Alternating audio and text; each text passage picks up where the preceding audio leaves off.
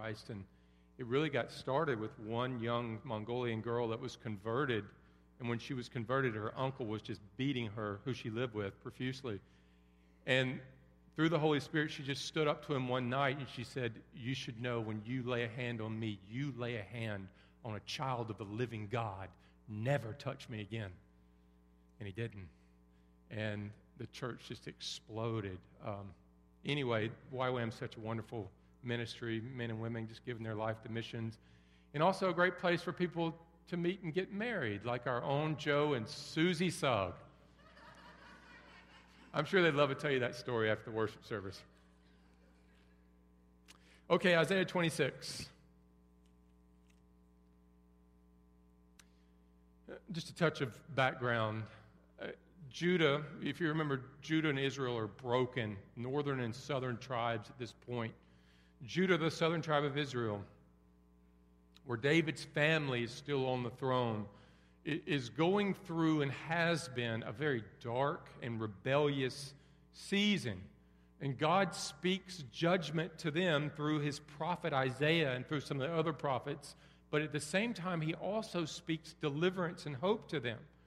And the heart of this deliverance and hope is through the work of the Messiah, the Savior that's going to come. So he tells us a Messiah king from David's family is going to come and deliver them. Isaiah 9 and 11. God's salvation that'll come will be imperishable, it'll never fade away. Isaiah 51 6. There's going to be a new heaven and a new earth. Chapter 66 in various places. Death will be annihilated, like Caleb talked about last time, 25 7. The dead will be raised, which we're talking about today, 26 19 and the redeemed will have an eternal joy in the Messiah's kingdom. 6624. And so let's just read where we are today, and we're going to start at verse 8 and read down to verse 19. And I'm reading from the English Standard Version of the Scriptures this morning. In the path of your judgments, O Lord, we wait for you. Your name and remembrance are the desire of our soul. My soul yearns for you in the night. My spirit within me earnestly seeks you. For when your judgments are in the earth, the inhabitants of the world learn righteousness. If favor is shown to the wicked, he does not learn righteousness. In the land of the upright or uprightness, he deals corruptly and does not see the majesty of the Lord. O Lord, your hand is lifted up, but they do not see it. Let them see your zeal for your people and be ashamed. Let the fire for your adversaries consume them. O Lord, you will ordain peace for us. You have done for us all our works. O Lord our God, other lords besides you have ruled over us, but your name alone we bring to remembrance. They are dead, they will not live, they are shades, they will not arise. To that end, you have visited them with destruction and wiped out all remembrance of them. But you have increased the nation, O Lord. You have increased the nation. You are glorified. You have enlarged all the borders of the land. O Lord, in distress they sought you. They poured out a whispered prayer when you discipline, when your discipline was upon them. Like a pregnant woman who writhes and cries out in her pains when she is near to giving birth, so were we because of you. We were pregnant, we writhed with, but we have given birth to wind. We have accomplished no deliverance in the earth, and the inhabitants of the world have not fallen. Your dead shall live, their bodies shall rise. You who dwell in the dust, awake and sing for joy for your dew is a dew of light, and the earth will give birth to the dead. Let's pray for our time. Lord, we think about Israel desperate for deliverance, and what a testimony that we have here Lord, that they at one point tried to deliver themselves with their own labors and ability, and they were like uh, a pregnant woman who delivers nothing but wind. Nothing happened. They, the, the conclusion was nothing. Father. And yet, at the same time, when their hearts and their minds and their wills are surrendered to you, God, there was great joy and peace that came about.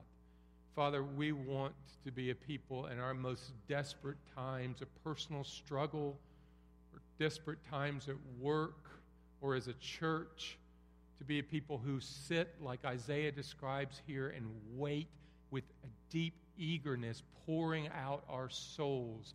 Lord, help us not to be a people who take our future into our own hands, Lord, but trust deeply in your own will.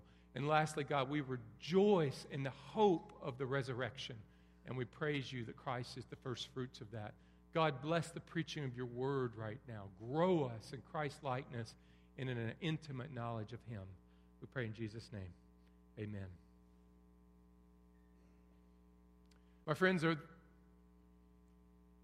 are there things or people in your life that you feel desperate at this point to be delivered from, to be removed?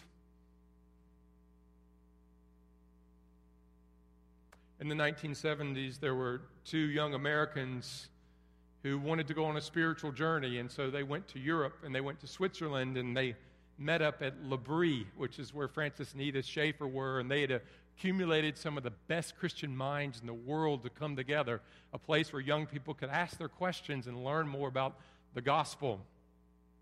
And so these two became believers, and they sat at the feet of Edith and Francis every night asking their questions, amazing times of worship, all these brothers and sisters coming to work together and learn together. You can imagine it, it was theologically romantic. And they fell in love. They walked together, they talked together, and Francis Schaeffer married them. A week later, they said that they were on the beaches of France, and they looked at each other and they said, what have we done? the, the romantic scene had been left in the past, and they realized that they were married even though they barely knew each other. Two young believers.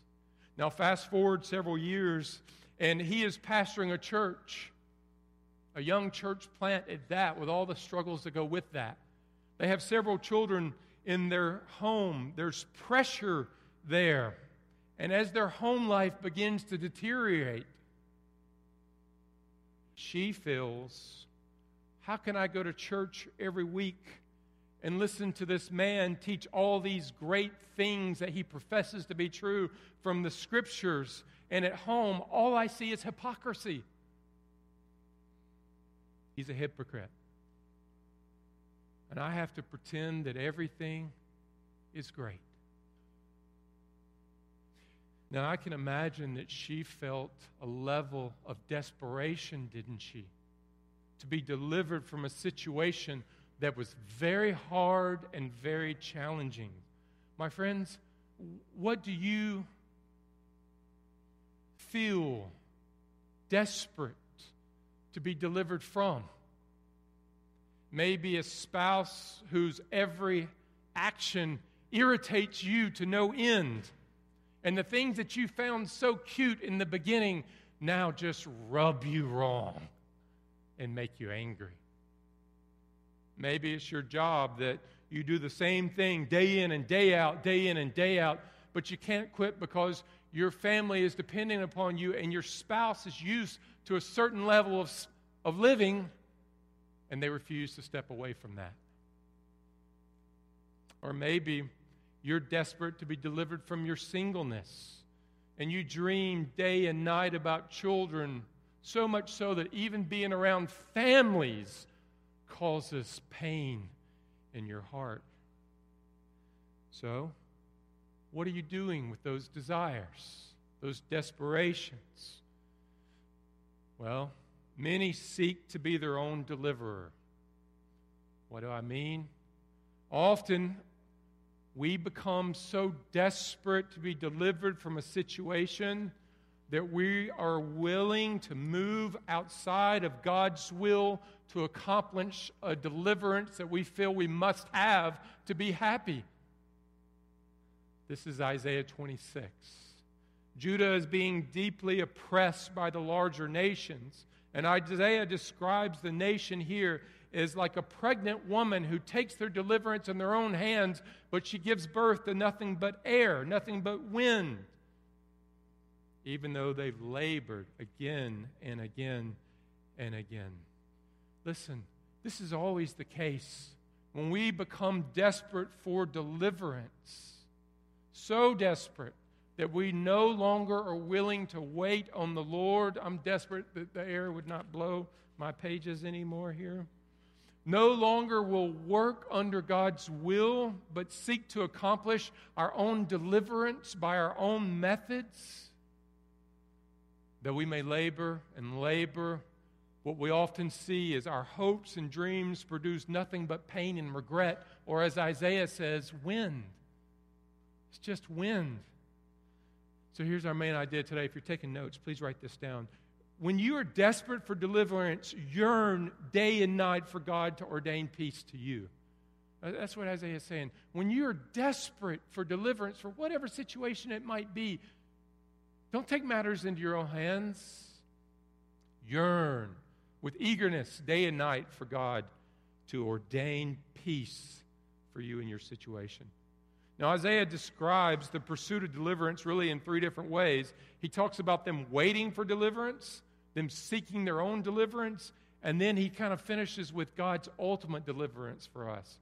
And so let's start with this idea. Point one seeking our own deliverance. Seeking our own deliverance.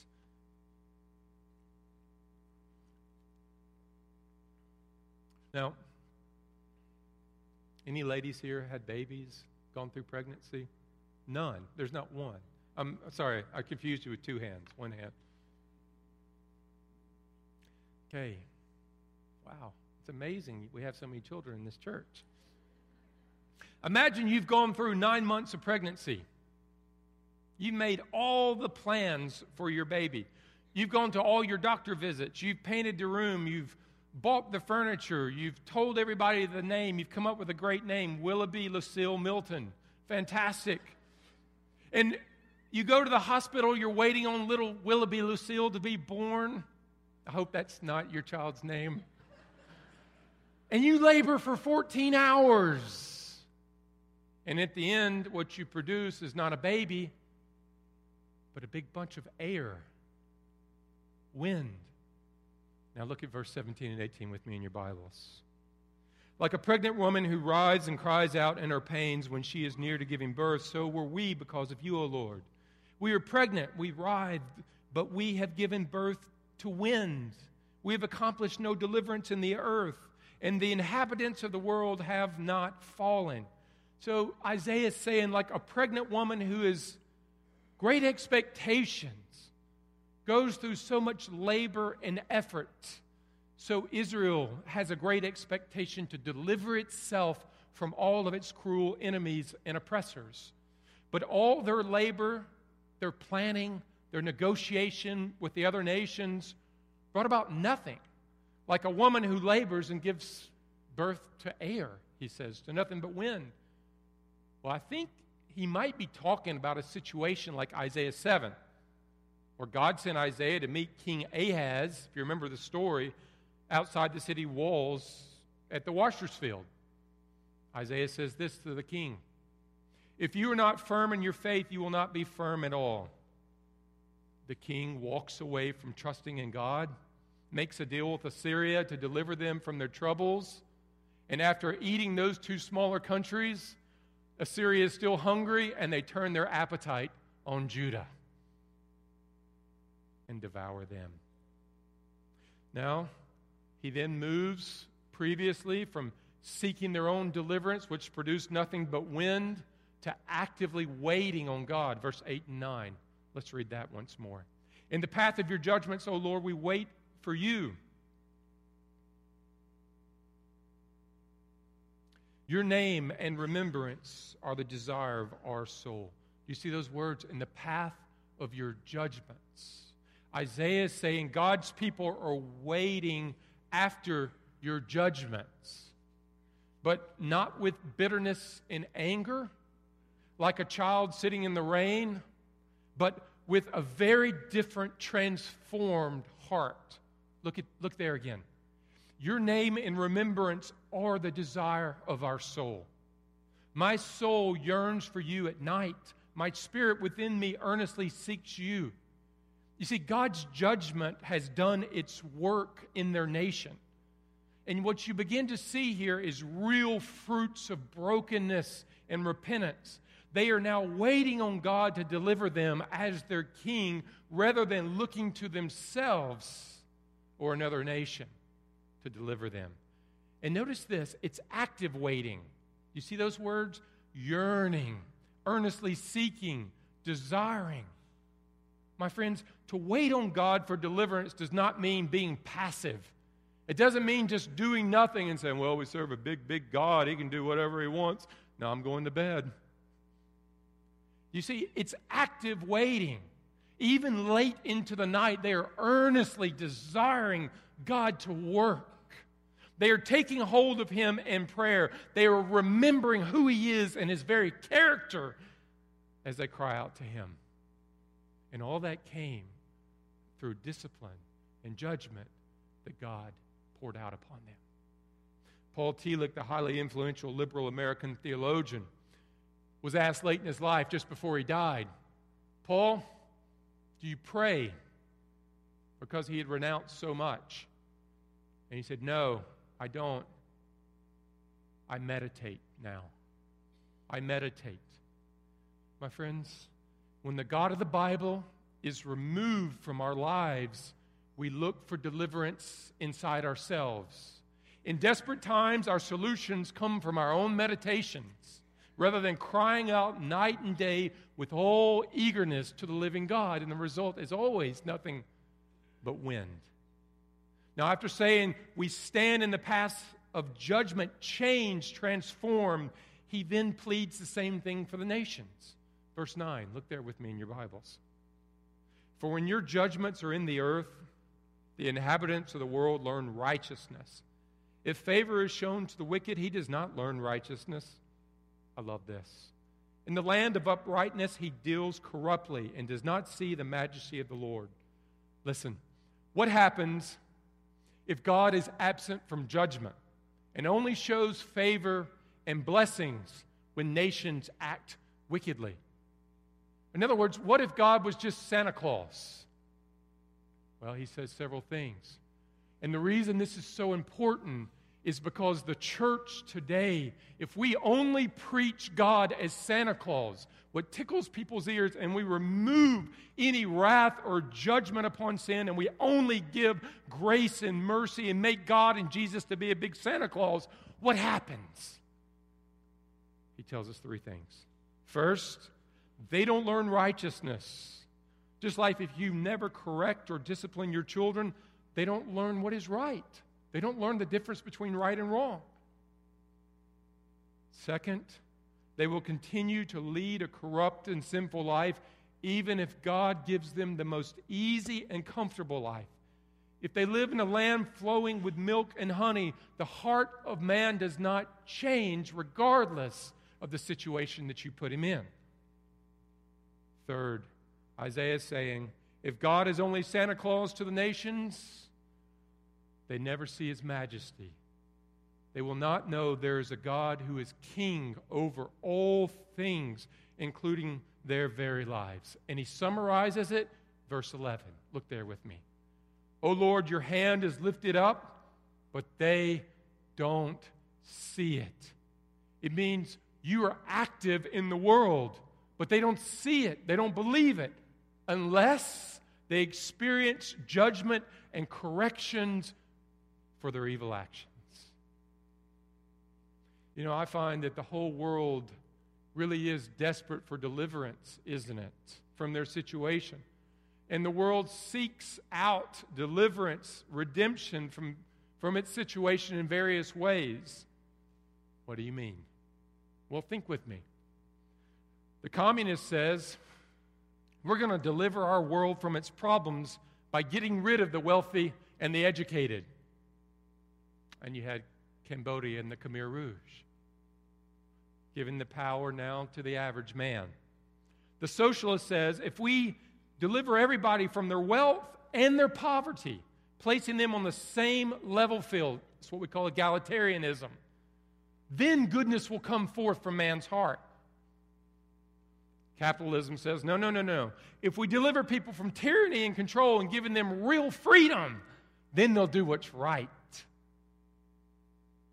The atheist says, no, you got it all wrong, boys. Religion's the problem, creating barriers between men and women. And if we deliver the world from religion, then we can solve the world's problems. And the religious says, no, no, no, no, no. Deliverance comes from controlling people with strict laws, harsh punishments, and fear of a God, an ogre in the sky, who might strike them down if they do wrong. Now, on the outside, all these seem very different, don't they? But, my friends, what I want you to see is fundamentally they believe the same thing. What Israel believed man can deliver himself from his problems when we create the right environment, when we're forced to believe the right things, given everything that we need, create a level playing field. But with all their efforts, they give birth to wind, which means that they do not change man's or woman's heart. And Isaiah says it like this In the land of the upright, he still deals corruptly unless he sees the majesty of God. The problem with man is not primarily external, it's internal. It's sin and brokenness in our own hearts. And my, the good news to us then is God sent a Messiah, a king from the line of David, the very tribe of Judah, to show us the majesty, the righteousness, and the very judgments of the king himself. And my friends, if you are a believer, a disciple of Jesus Christ, you stand in the paths of God's judgment upon your sins. I'll explain that, like Isaiah describes. What do you mean, Rusty? We stand in the paths of God's judgment. Well, years ago, there was a group of families, and they were going out west in a wagon train. And as they were heading out west, they began to see billows of smoke come off the Great Plains. And it didn't take them long to realize it was a blaze, it was a fire that was coming towards them. And they were quite fearful. You can imagine they have everything they own in this little wagon children, livestock, all their kitchen supplies. And as they became nervous and fearful, there was a man who'd taken that trip before, and he said, Quick, everybody, get the oil from your lamps out now. And they all obeyed in their fear and they got the oil out. And he said, Now pour a line as far as you can go and set it ablaze. And they did. And they watched as it consumed the prairie in that direction. And the man then directed them. He said, Get all the wagons and form a circle. Get your livestock and your children and place them in the middle of that circle. And they obeyed. And soon they saw the blaze come closer and closer and closer to them, and it looked like it was about to consume them, and then suddenly it went around them and went on its way. They were saved from the consuming fire because the ground they stood on had already been burned, had already been judged by fire. If you are a Christian, you stand in the paths of God's judgment and you shout hallelujah. It means, like that circle, Jesus Christ took the fire for our sins, forming the only safe ground from what is coming. So now we stand in Christ who took the judgment for our corruptions the punishment for our sins. And in Him, we stand on the only safe ground, ground that has already been judged for us and fully punished. And because it's been judged, we believe Christ on the cross, there is no more punishment for us because Jesus took it already. See, just like Isaiah says, through the judgment, the world will see the king's majesty and righteousness. And through Christ, we have seen God's majesty and his righteousness.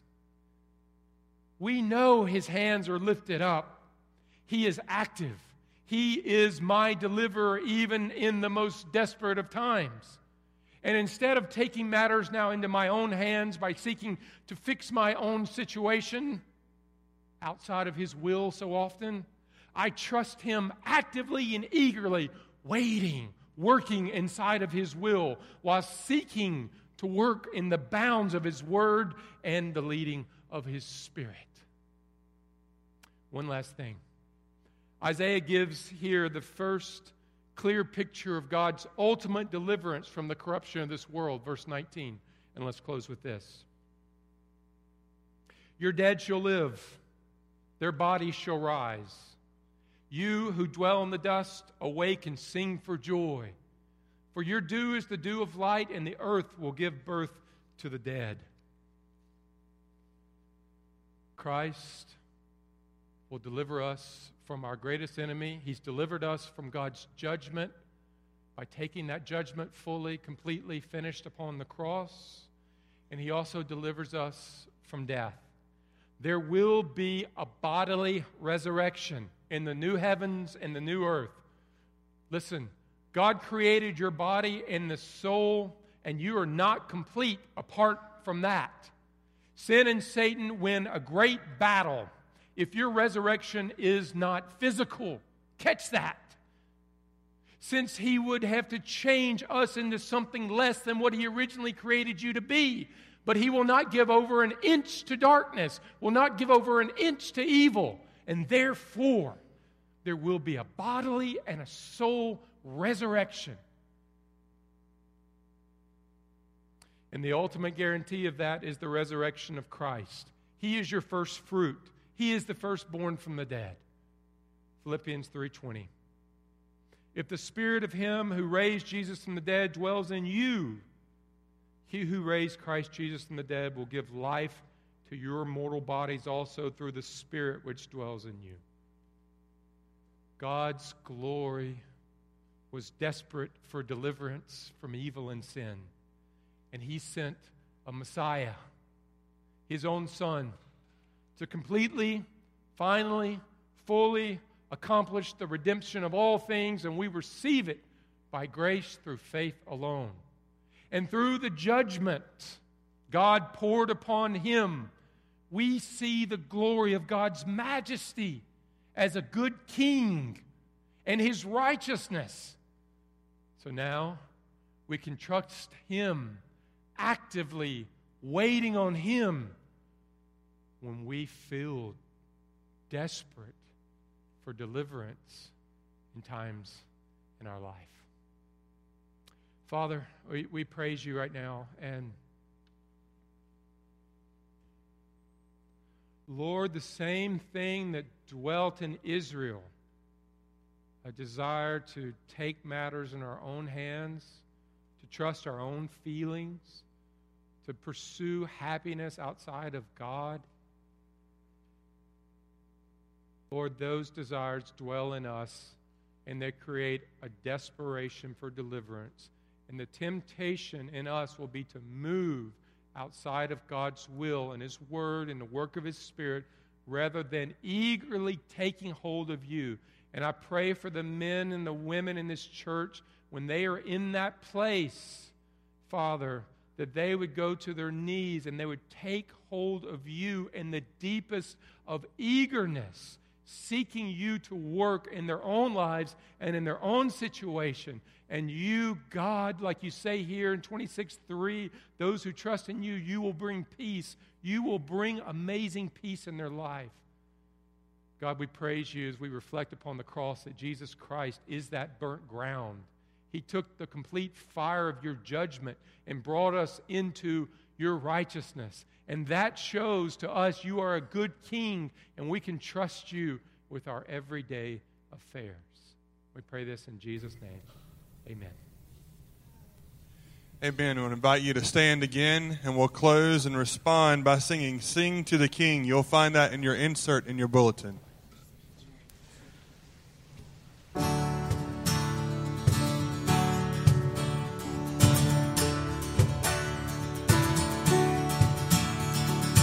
Sing to the King who is coming to reign. Glory to Jesus, the Lamb that was slain. Life and salvation